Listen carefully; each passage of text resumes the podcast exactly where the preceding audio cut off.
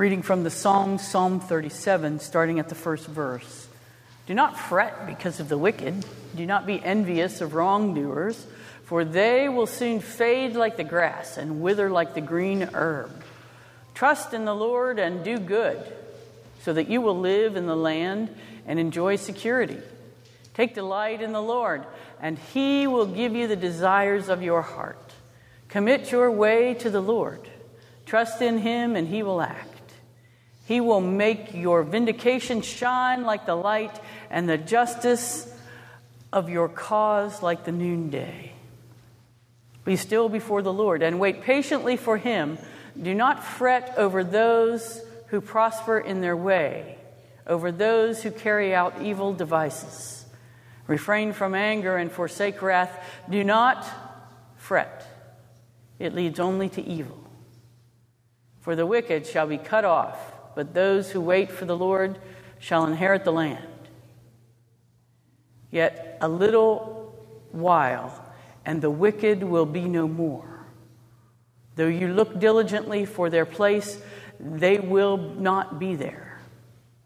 But the meek shall inherit the land and delight themselves in abundant prosperity. The salvation of the righteous is from the Lord. He is their refuge in a time of trouble.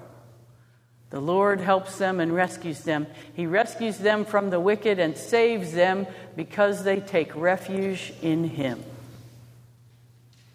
And again, I'm leaving the Corinthians text for you to read on your own, but we have been working our way through Corinthians, if 1 Corinthians, if you've been paying attention to the lectionary text. So that one is for you. We'll move ahead to the Luke text that we have. And let me say a couple of things about this before we start. First of all, my process in working through this is I take a day and I just I pray and play music and and whatever and I sit with a season's worth of lectionary text. So I started in mid-January for these and went through what the texts were, looked at the hymns. I give Debbie a list of hymns and we look at if there's anything special happening that we need to pay attention to. And I sit with the texts and try to figure out themes and how they'll be preached and all that kind of stuff. This text, you need to know, has haunted me since mid January. I've been struggling with it mightily all that time, and I'm not entirely still yet sure what to do with it, but we'll see if we make it through today. I will remind you that this is Jesus' sermon on the plains. In Luke, unlike in Matthew, Jesus preaches on the plains, not the Sermon on the Mount. He comes down off the mountain and talks to the common people, not just to his disciples. So he's talking to people that are regular, ordinary, first century Jewish people listening to Jesus preach. And this is what he says But I say to you that listen, love your enemies, do good to those who hate you, bless those who curse you, and pray for those who abuse you. If anyone strikes you on your cheek, offer the other also. And if anyone who takes away your coat, and from anyone who takes away your coat, do not withhold even your shirt. This is the, this is the part that gets me. Give to everyone who begs from you. And if anyone takes away your goods, do not ask for them again. Do to others as you would have them do to you. If you love those who love you, what credit is that for you? For even sinners love those who love them. If you do good to those who do good to you, what credit is that for you? For even sinners do the same. If you lend to those from whom you hope to receive, what credit is that to you? Even sinners lend to sinners to receive as much again. But love your enemies. Do good and lend, expecting nothing in return. Your reward will be great, and you will be children of the Most High God, for He is kind to the ungrateful and the wicked. Be merciful just as your Father is merciful. Do not judge, and you will not be judged. Do not condemn, and you will not be condemned. Forgive, and you will be forgiven. Give, and it will be given to you. A good measure pressed down, shaken together, running over, will be put into your lap. For the measure you give will be the measure you get back. Friends, this is the word of the Lord. Thanks be to God.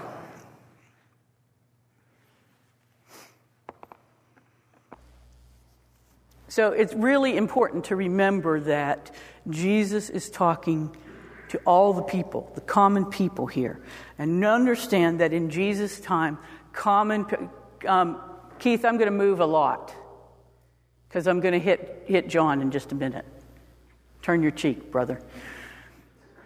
Um, it's really important to remember that Jesus is talking to the common people of his day. Understand who those people were. They were people that were living under Roman oppression, so they had an invading army that was standing over them, telling them what to do.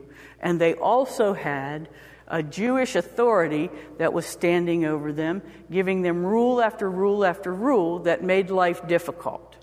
So here we have this text that says, if somebody strikes you, turn your other cheek. We got to understand some things about the time to be able to understand that. First of all, there are some assumptions built into that that may or may not be correct. But second of, second of all, you need to understand the way someone would strike someone in that day. First of all, it would be open hand or back of hand. Why?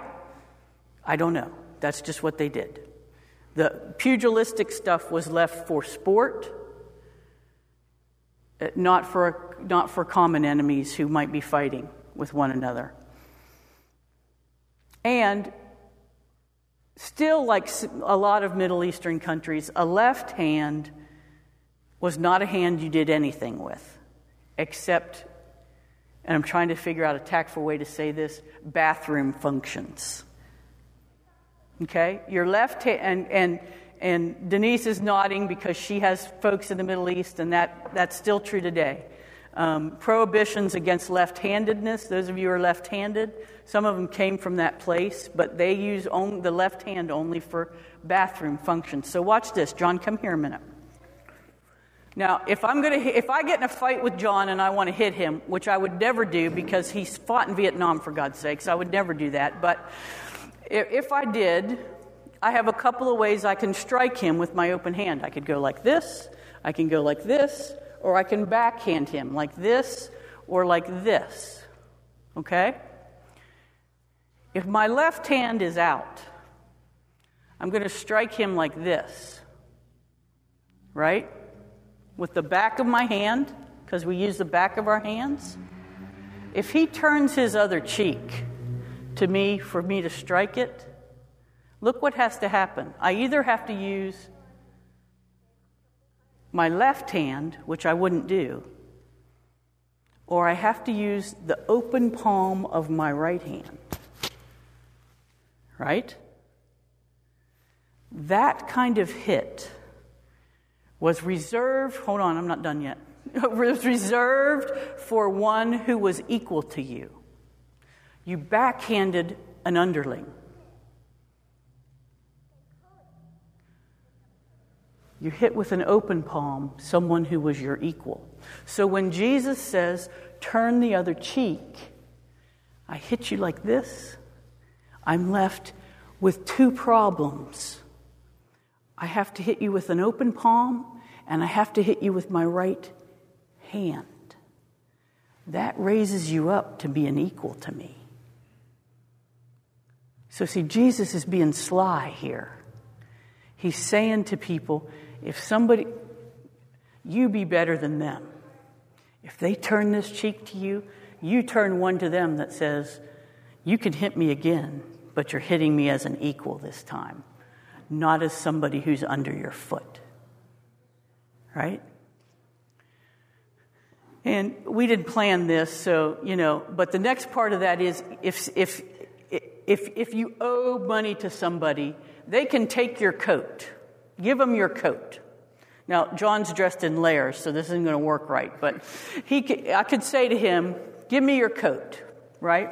And he gives me his coat. Well, what's he left with then? He's left with a shirt. Well, ancient Hebrew law said, I can't take his shirt. Because even though they're desert people, it gets cold at night in the desert.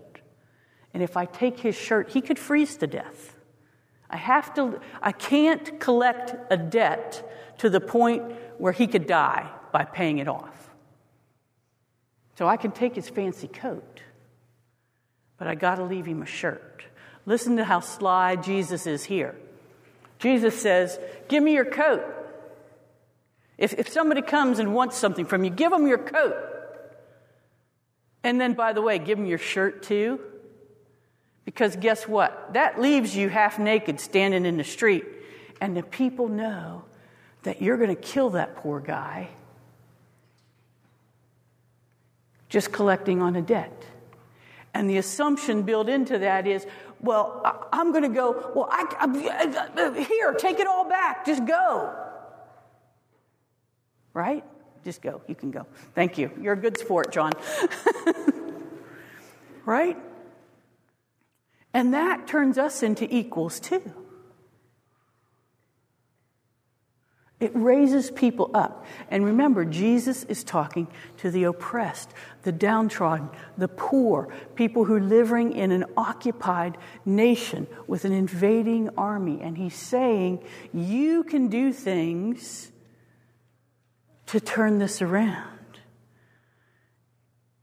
It's the Proverbs text of heap coals of kindness on someone's head because if you do, they'll get embarrassed that you're so nice to them. Right. And all of that makes perfect sense to me. I understand all that. And then we get to verse 30. If anyone begs, give to them. And I read that and I thought, you got to be kidding me. If anyone begs, give to them.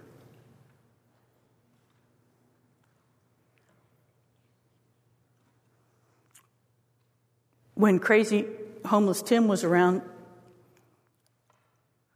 he, Jane was very nice to him. She was very good to him. Some days he'd come in as much as nine times a day. Hey, you got a quarter? I need 50 cents for the bus. His, his hands were always cracked because he lived outside. His face was always chapped. You got any chapstick? You got any lotion? What you got to eat today? Can you make me some tea? And we, Gail and I, have never told you this, but early on we had trouble with the organ company one time because we thought that they were doing something that they had, they were not doing something they had agreed to do in our contract. And it was driving me crazy. And the minute I found out, I had a meltdown and I called Gail and she talked me off the ledge, thank God. But um, I was on the phone with the organ company trying to get this all worked out. And Tim walked in, and Jay, our custodian, was standing in front of me, and I said, Get him out! I cannot take him today. Just get him out of here. And the poor guy was coming in because somebody had given him lunch that day, and he wanted to give it to Jane because she was so nice to him. Yeah, I felt about this big. But beg, give to everyone who begs it just doesn't sit right. And I'm talking about me as an individual dealing with people who beg. Think about this in a bigger scale. Think about in terms of we as a nation have people that we support through welfare, disability, all kinds of things people begging for help. You know, famously, Ronald Reagan talked about the welfare queen, and none of us wanted to support a welfare queen, somebody who just begged and begged and begged and lived off our tax money. And it was a successful argument because none of us want that. And here's this text give to all who beg. What in the heck are we supposed to do with that?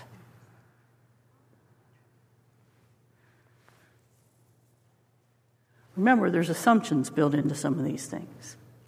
If I beg and beg and beg, and you give to me, like the text tells, eventually my needs will be met.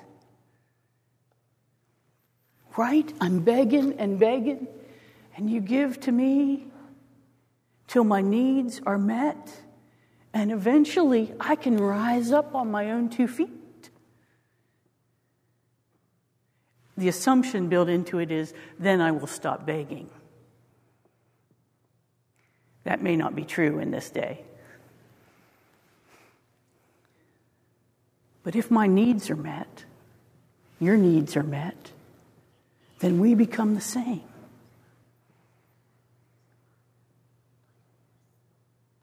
That's something to think about. How do we lift people up to the point where their needs are met? I, w- I will tell you from personal experience if you start thinking about that, you, you'll, you, will you will lose sleep because it's really something to think about. But see, then this text moves on and it gets into the golden rule, right? Do unto others as you would have others do unto you. Or as Sam more articulately said, treat others the way you would want to be treated. We got that. We, that makes sense. We've all been taught that since we were little. And it goes through and says great things. Oh, super, there's a Bible in that pew. says great things to us, right?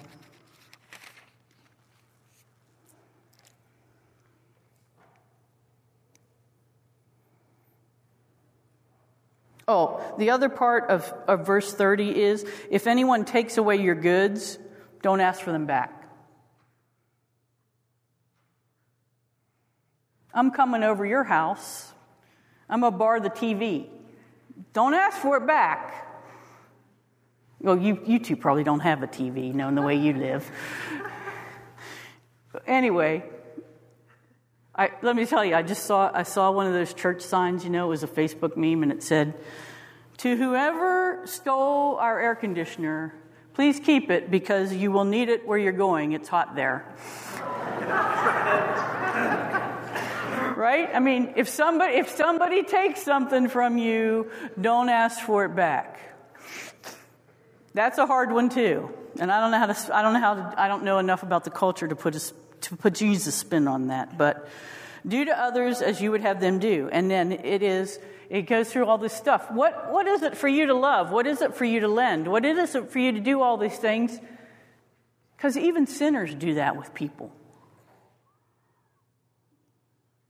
You know, if, if I love you and you love me, it's easy to love you. But if you're a big fat jerk and I don't like you or love you, it becomes a lot harder. And so he's making the argument that we've got to step above. The golden rule is high level Christianity, friends. Do unto others. We, tr- we teach our kids that, but it takes an awful lot to do unto others as we would have others do to us. It requires enormous effort. And then it gets into not just the way we interact with each other, but how God has interacted with us. Be merciful, just as your Father in heaven is merciful. Don't judge, don't condemn.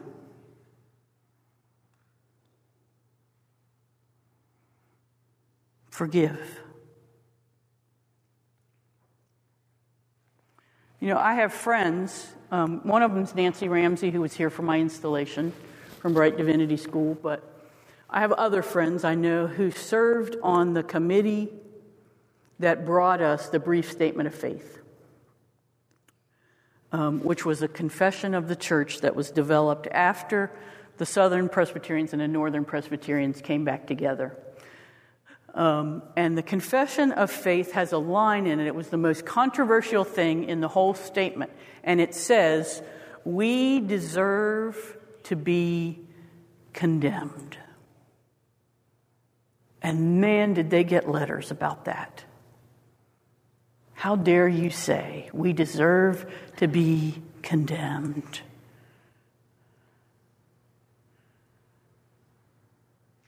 Friends, let me tell you something. See, this text, this text which rises people up to be equal to equal, to be the same on all their levels because their needs are met, because of the way that they're interacting with each other, because of the mercy they show one another. It says, Be merciful the way God is merciful to you, but you, we deserve to be condemned. Our sin is so great.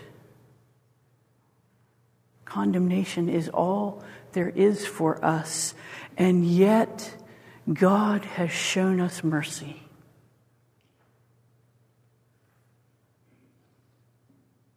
I'm not sure we ever could show that kind of mercy to one another.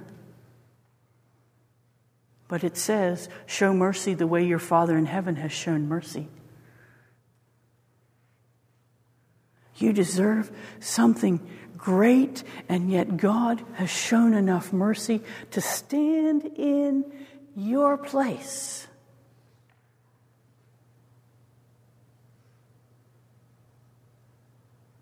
And reverse the course of time for your life. We deserve condemnation, but we will not find it if we believe in Jesus because God has shown us mercy. God offers us forgiveness. And while we deserve condemnation, we will not find it through the grace of Jesus. Thanks be to God. Amen.